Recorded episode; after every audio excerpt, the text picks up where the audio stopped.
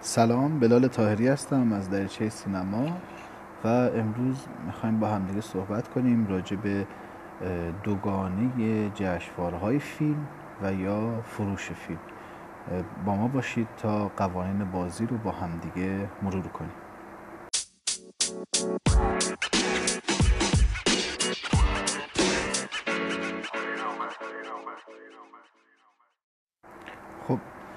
شما یک فیلم ساختید یا یک اثر هنری درست کردید و چند ماه شاید روی اون وقت گذاشتید بعضی ها سالها روی اون وقت گذاشتن و حالا فکر می‌کنن که تموم شده. ولی میشه گفت که این فکر درستی نیست. و حقیقت اینه که حالا که شما به سختی تولید اثرتون رو تمام کردین آینده کارتون و حیات و زندگی اون اثرتون تازه شروع میشه. و خب معمولا اون تولید کنندگان اثر مثل فیلمسازها، عکاسها، هنرمندان، نقاشها چون که خیلی روی بعد از تولید آموزش ندیدن و نمی‌دونن امکان داره دچار یک تجربه بد و حتی گیج کننده بشن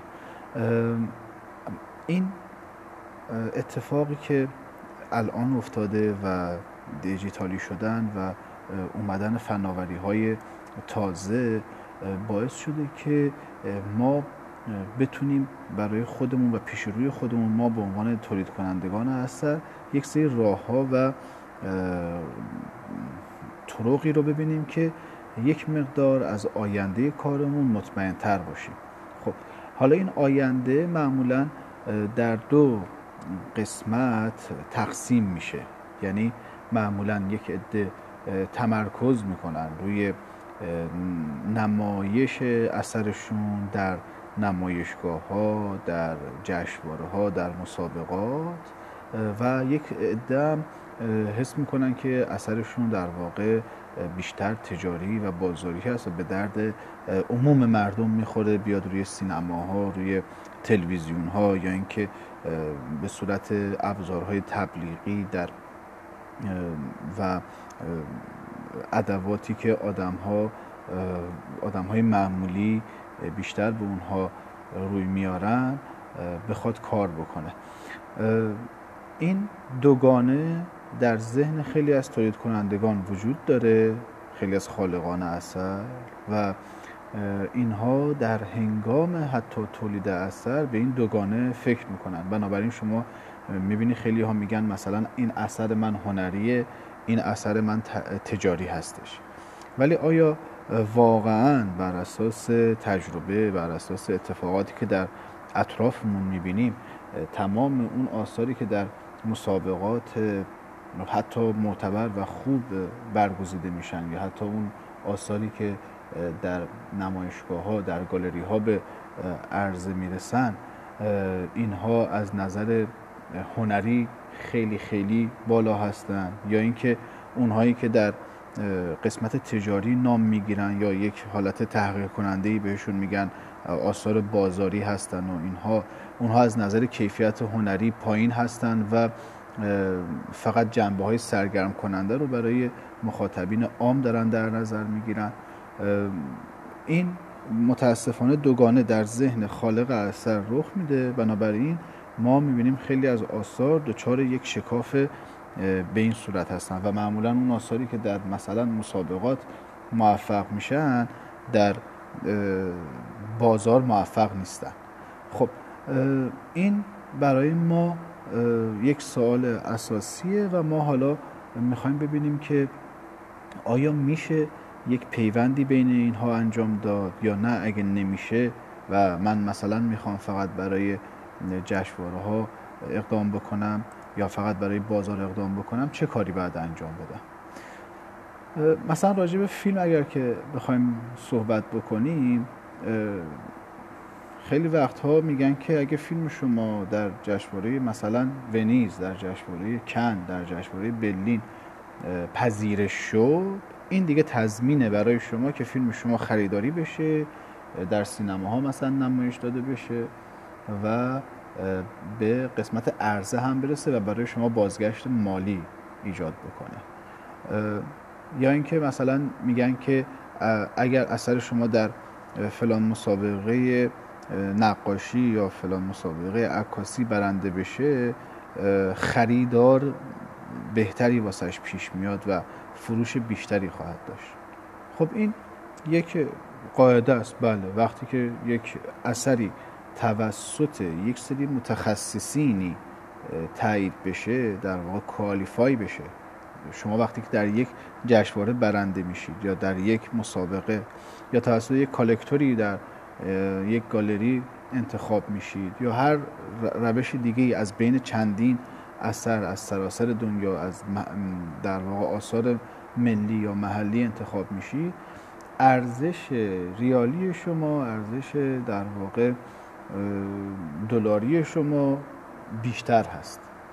ولی که یک نکته ای داره. بعد ما واقع بین باشیم. همه آثاری که مثلا در کن حتی جایزه گرفتن یا پذیرش شدن همه اونها به موفقیت مالی چندانی یعنی چشمگیری نرسیدن. یعنی این تضمین کننده برای اونها نیست. طبق تجربه ای که داریم. یعنی مثلا شما آره می‌بینید که یه سری فیلم ها هستن که در کن میان کن حالا به عنوان بزرگترین جشنواره یکی از بزرگترین جشنواره های فیلم دنیا. و جایزه می‌گیرن روی زبون ها میفتن مثلا به سمت اسکار میرن. ولی همزمان در نظر داشته باشی که در اون جشنواره تعداد زیادی فیلم بوده که اگه همه اونها رو بررسی بکنیم احتمالا به این نتیجه می‌رسیم که لزوما همشون بازگشت مالی بالایی رو نداشتن. خب بنابراین ما اگه بخوایم واقع بین باشیم این هستش که باید بیایم و چرخه زندگی یک اثر رو به درستی بشناسیم این یعنی چی؟ یعنی اینکه در هنگام آغاز حیات پس از تولید به درستی تصمیم بگیریم و اثر رو بیایم به جای درستی ارائه بکنیم حالا اثر ما هرچی که هست فیلم عکس موسیقی هرچی که هست بیایم اینو به جای درست در واقع بدیم که بتونه زندگیش رو در ادامه درست جلو ببره که هم بتونه برای ما اعتبار داشته باشه و هم بتونه از نظر مالی تأمین بکنه تا بتونیم آثار بعدیمون رو بسازیم و زندگی بکنیم دیگه در واقع. بنابراین مثلا شما درست ما مثلا در مورد فیلم میگیم جشنواره تورنتو جشنواره ونیز جشنواره ترایبیکا جشنواره کن. اینها برلین اینها جشنواره درجه یکن. خب؟ مثل ساندنس اینها. خب؟ ولی که یه وقتی هستش که شما مثلا فیلم اصلا مستنده. بنابراین شاید بهتر باشه بری در جشنواره مثلا ایتفا و اولین جایی که بری از اونجا شروع بکنی. یا اصلا فیلم شما یک فیلم ژانر وحشته. پس بهتره بری در یک جشنواره مثلا جشنواره فانتزی. شرکت بکنید اونجا احتمال اینکه خریداران و یا مردمی که به مثلا ژانر وحشت علاقه دارند بیشتر باشن زیادتر دیگه. بنابراین شما بهتر می‌تونید ادامه بدید حیات زندگیتون. کما اینکه درصد و میزان پذیرش خودتون رو هم بیشتر می‌کنید. بنابراین این رو در نظر داشته باشین که تسلیم فرایند جشنواره ها نشین. در مباحث استراتژی که من چندین بار گذشته صحبت کردم این رو می‌گفتیم که شما باید استراتژی بچینید. یکی از مسائلی که در استراتژی مهمه این ماجرایی است که دارم خدمتتون عرض می‌کنم. بنابراین شما اگه بیاید مثلا چه ضرری داره؟ آقا نه من می‌خوام بیام در همه جشنواره هایی که خوب هستن شرکت بکنم در همه برای همه گالری ها بفرستم مثلا. در همه مسابقات مثلا شرکت بکنم. این باعث میشه که شما یک فرصت ها رو از دست بدید به خاطر اینکه برعکس بچه آدم که هرچی بزرگتر میشه جا تر میشه و بهتره یک اثر هنری وقتی که خلق میشه در بازار کنونی سال تولید و حتی ماه تولیدش خیلی مهمه.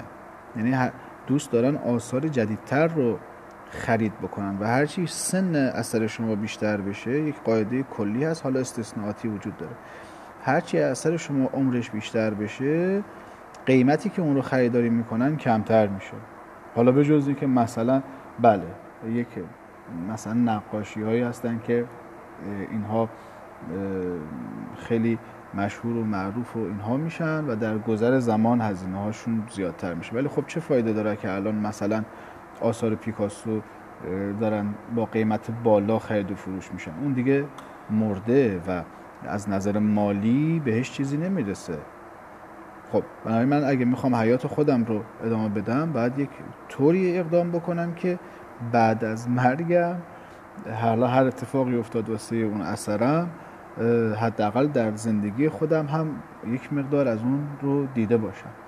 بنابراین شما ارز کنم بزرگت که این ماجرا رو در نظر بگیرید. پس یک میشه time. دو بحث هزینه هست. حالا هر چقدری هم که جشنواره ها رایگان باشن به حال شما بعد برای اینها material هایی رو بفرستی یا شاید برید یا time بگذارید که با اونها صحبت کنید یا حتی یک نفری رو استخدام کنید که برای شما ثبت نام هاتون رو انجام بده و مدیریت رو انجام بده. بنابراین خیلی هزینه امکان داره از دست بدید. حتی خیلی از جاهای معتبر و خوب هزینه های ورودی دارن. یعنی شما وقتی می‌خوای ثبت نام کنی باید یک پولی رو پرداخت بکنی. حتی جشنواره برلین کن. حالا درسته ما ایرانی ها از اونها تخفیف می‌گیریم. ولی در واقع هنرمندای دیگه در سراسر دنیا مثلا برای یک فیلم کوتاه در جشنواره برلین شما 75 یورو باید فیلم ثبت نام بکنید خب حدود مثلا 3000 4000 4000 تا فیلم ثبت نام میشه در برلین. امسال سال 2021 که آمار جشنواره کن ایجاد بیرون اومد حدود 3700 تا 3800 تا فیلم کوتاه در بخش کوتاه ثبت نام شده بود. هزینه ورودی بخش کوتاه کن هم مثلا 50 یورو. خب شما فکر بکنید از این 3000 خورده ای 3800 تا اینها نهایتا قرار است 10 20 تا فیلم رو انتخاب بکنن.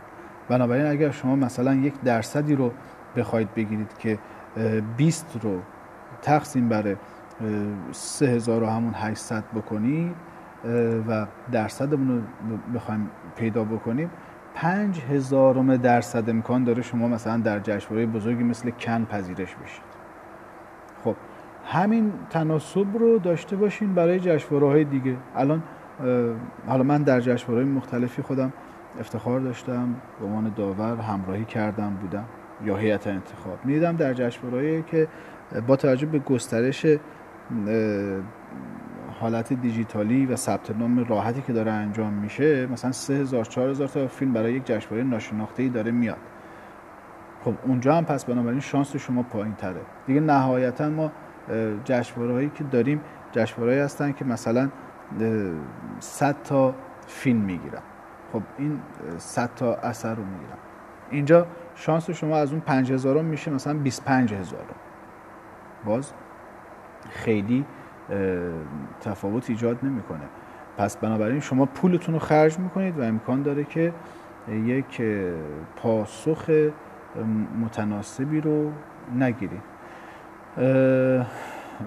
ارز کنم بزرگتون که پس این میشه که این دو تا نکته رو در نظر داشته باشیم و حالا حداقل مسئله این هستش که در ریختن استراتژیتون به فکر این باشید که چطور می‌تونید به فروختن اثرتون کمک بکنید. یعنی مثلا این مسابقه رو اگه انتخاب می‌کنید و می‌خواید بفرستید این چه کمکی می‌کنه به شما برای فروختن؟ برای پیدا کردن ارتباط برای پیدا کردن خریدار برای اینکه بهتر اثر شما رو نمایش بده؟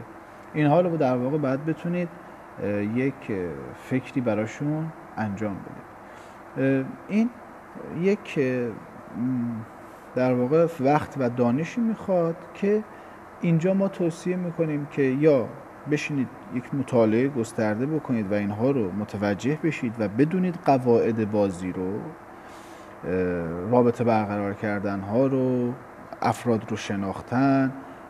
خود مقررات مسابقات رو شناختن که خیلی راجبش داخل اپیزودهای قبلی صحبت کردیم. یا اینها رو یاد بگیریم یا اینکه بیایید و یک آژانسی رو یک نماینده ای رو یک کارگزاری رو پیدا بکنید تا برای شما کارهاتون رو انجام بده. کارگزار فروش و یا کارگزار جشنواره. خب من در قسمت بعدی با ما همراه باشین تا راجع به این دوتا و اهمیتشون با هم دیگه بیشتر صحبت بکنیم.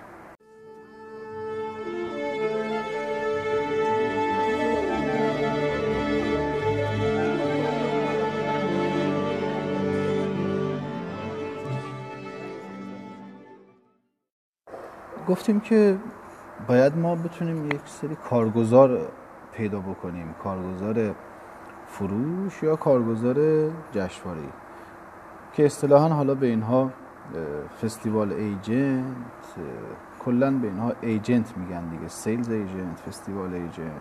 حالا اصطلاحات دیگری در هنرهای دیگه هم ایجاد می‌کنه که در واقع رابط ها هستن. اینها آدم ها یا سازمان هایی هستند که باعث رابطه شما و طرف های هدف میشن. از کجا حالا این کلمات ایجاد میشه؟ ما در مثلا ارز کنم بزرگتون که برای مثلا خرید ملک و املاک و اینها بیشتر با یک چنین اشخاصی و با چنین کسانی در تماس هستیم که میشه گفت در واقع کارگزار ما هستن. اینها میان و بین کسی که اثر رو داره حالا فروشنده اثره و خریدارمون یک ارتباطی رو ایجاد می‌کنن و در ازای این ارتباطه یک حق العملی رو می‌گیرن یا همون کمیسیون یا درصد. البته روش های مختلفی وجود داره دیگه. یکی درصد می‌گیره یکی مبلغ ثابتی رو می‌گیره و کار رو پیش می‌بره. دیگه بستگی به اون قراردادهایی داره که بین افراد اینها منعقد می‌کنن. و این در واقع فعالیت هایی رو که لازمه که ما داشته باشیم یک کارگزار یک ایجنت یک شخصی که میاد کار ما رو انجام میده با توجه به دانشی که داره با توجه به تجربیاتی که داره می‌تونه خیلی تسهیل کننده باشه که بیاد و کار رو ببره جلو. اون آدم ها معمولا با توجه به تجربه‌ای که دارن اثر شما رو وقتی که می‌بینن زودتر و بهتر می‌تونن متوجه بشن که چه خط مشی رو جلوی اثر قرار بدن که اون اثر بتونه موفقیت بهتری رو کسب بکنه. به خاطر اینکه به حال ما می‌تونیم همونجوری که گفتیم یا سر اون دوگانه بمونیم و درست نفهمیم که آینده اثرمون چی هست و وقتمون خیلی تلف بشه تا بخوایم اون استراتژی رو بچینیم یا اینکه بتونیم اعتماد بکنیم و یک فرد مناسبی یا یک سازمان مناسبی رو پیدا بکنیم که کارها رو انجام بده. اینها در واقع میان و هم کارهای مشاوره انجام میدن گاهن میان و مواد تبلیغی رو حتی برای شما با نظر اونها در واقع آماده می‌کنن و جلو می‌برن. و با توجه به ارتباطاتی که دارن هم در جشنواره هم در بخش فروش می‌تونن مسمر سمر باشن. می‌تونن کارو در واقع بهتر جلوه بدن. ولی خب همیشه طبق حالا حرفایی هم که قبلا زدیم مهمترین شخص و مهمترین عامل در هر موفقیتی اون اثر شماست. حالا بعضی از این مشاورها می‌تونن کمک بکنن حتی شما رو در هنگام خلق اثر که استانداردهایی رو بهتر رعایت بکنید. یعنی مثلا ما خودمون در مجموعه افرادی که قبل از تولید اثرشون با همون مشورت می‌کنن با توجه به صحبت هایی که میشه و نتیجه گیری هایی که می‌کنیم استانداردهایی رو با توجه به بازار هدف به اون جایی که ارائه خواهد شد بهشون گوش زد می‌کنیم که باعث میشه که میزان و احتمال موفقیتشون بیشتر بشه. شما یک مثال ساده مثلا راجع به بحث تایم در فیلم سازی هست که این زمان فیلم چقدر باشه چقدر نباشه. یا مثلا در آثار مثل موسیقی اینکه شما چند دقیقه باشه چه آلاتی رو استفاده بکنی چطور بنویسی اون متن در واقع آهنگ رو یا در بحث هنرهای تجسمی اندازه هایی که هست سبکی که احتمالا می‌خوای انتخاب بکنی و در واقع یکی از مسائل مهمم نحوه ارائه اون هست که مواد و متریال هایی که باید آماده بشه رو می‌تونه خوب به شما اعلام بکنه. و اینها همونطور که برای هنرمند معمولا کار می‌کنن خب دو سویه است دیگه. همزمان میان یک سری خدمات رو هم به اون طرف های خریدار میدن دیگه یا مثلا به جشنواره ها میدن که زحمت اونها رو برای پیدا کردن آثار خوب کمتر می‌کنن. توی بحث حقوق اثر حقوق مالکیت اثر اینها می‌تونن تضمین بدن که اون حقوق به درستی رعایت بشه انتقال داده بشه و مشکلی بعدا برای اون نمایش دهنده پیش نیاد. و همینطور در واقع از یک سری می‌دونید که مثلا هر گالری هر مثلا سینمای تلویزیونی برای خودش یک سری استانداردهای نمایشی داره که شما باید اون اثری که تولید می‌کنی در نهایت با اون استانداردها به اینها برسه در تئاتر در هر چیزی. این ایجنت ها می‌تونن در واقع خیال فستیوال ها راحت بکنن که مثلا در اون زمانی که قرار هست اون نمایشگاه یا چیزشون برگزار بشه خروجی های درست حسابی دستشون رسیده باشه.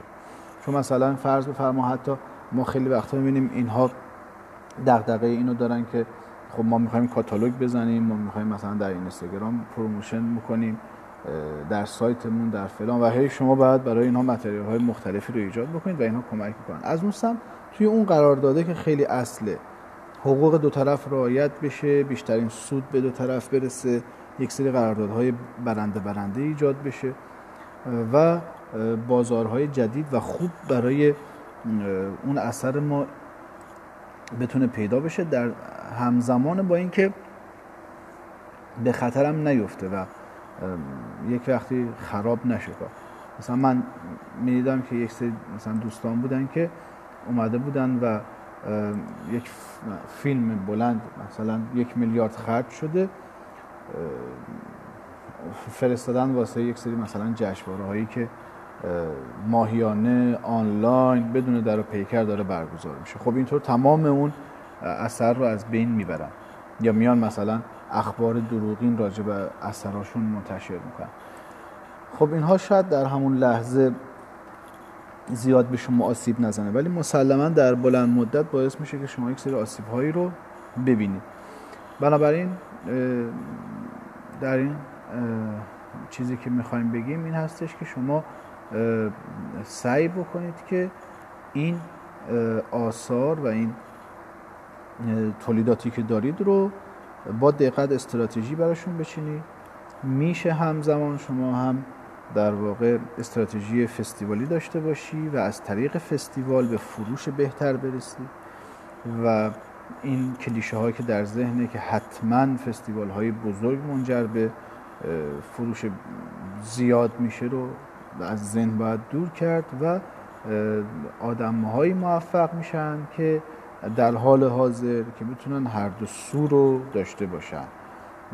در عین حالی که هنرشون رو حفظ می‌کنن و به قولی حالا اون اصطلاح تحقیرآمیزی که منم زیاد باش موافق نیستم بازاری بشن اون وجهه علمی و هنری و خلاقانشون رو حفظ بکنن. از اون سو مخاطب عامشون و حتی اون در واقع کالکتورهایی که می‌خوان اثر رو بخرن یا مجموعه دارهایی که می‌خوان داشته باشن رو هم پیدا بکنن و داشته باشن. بنابراین سعی بکنیم که این رو در نظر داشته باشیم و در تولید اثرمون این دوگانه رو حل بکنیم برای خودمون و کار رو انشالله بتونیم بهتر بیاریم جلو. چون الان جشنواره ها و مسابقات هم یک گوشه چشمی به این دارن که به حال اونها هم می‌خوان مخاطبینشون بیشتر بشه. که یک اثر خلاقه و هنری چقدر می‌تونه مخاطب عام رو هم جذب بکنه و بیاره و بلیت بخره و در اون نمایشگاه یا گالری شرکت بکنه یا مثلا در اینستاگرام اگر گذاشتهش چقدر لایک بخوره چقدر بازنشر بشه و بتونه کمک بکنه به بالا بردن هم خود هنرمند هم اون رویداد بتونه حیات خودش رو بهتر حفظ بکنه.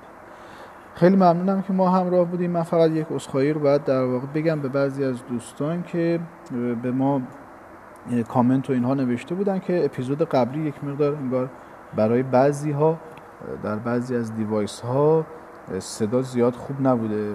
واقعا ما سعی کردیم یه مقدار تجهیزاتمون رو بهتر کنیم ولی خب من عذرخواهی می‌کنم. امیدوارم که همینطور با همدیگه روابطمون رو ادامه بدیم و بتونیم که بهتر و درستتر و سالمتر در بازار باشیم و یک صنعت هنری خوب با گردش مالی عالی در ایران داشته باشیم.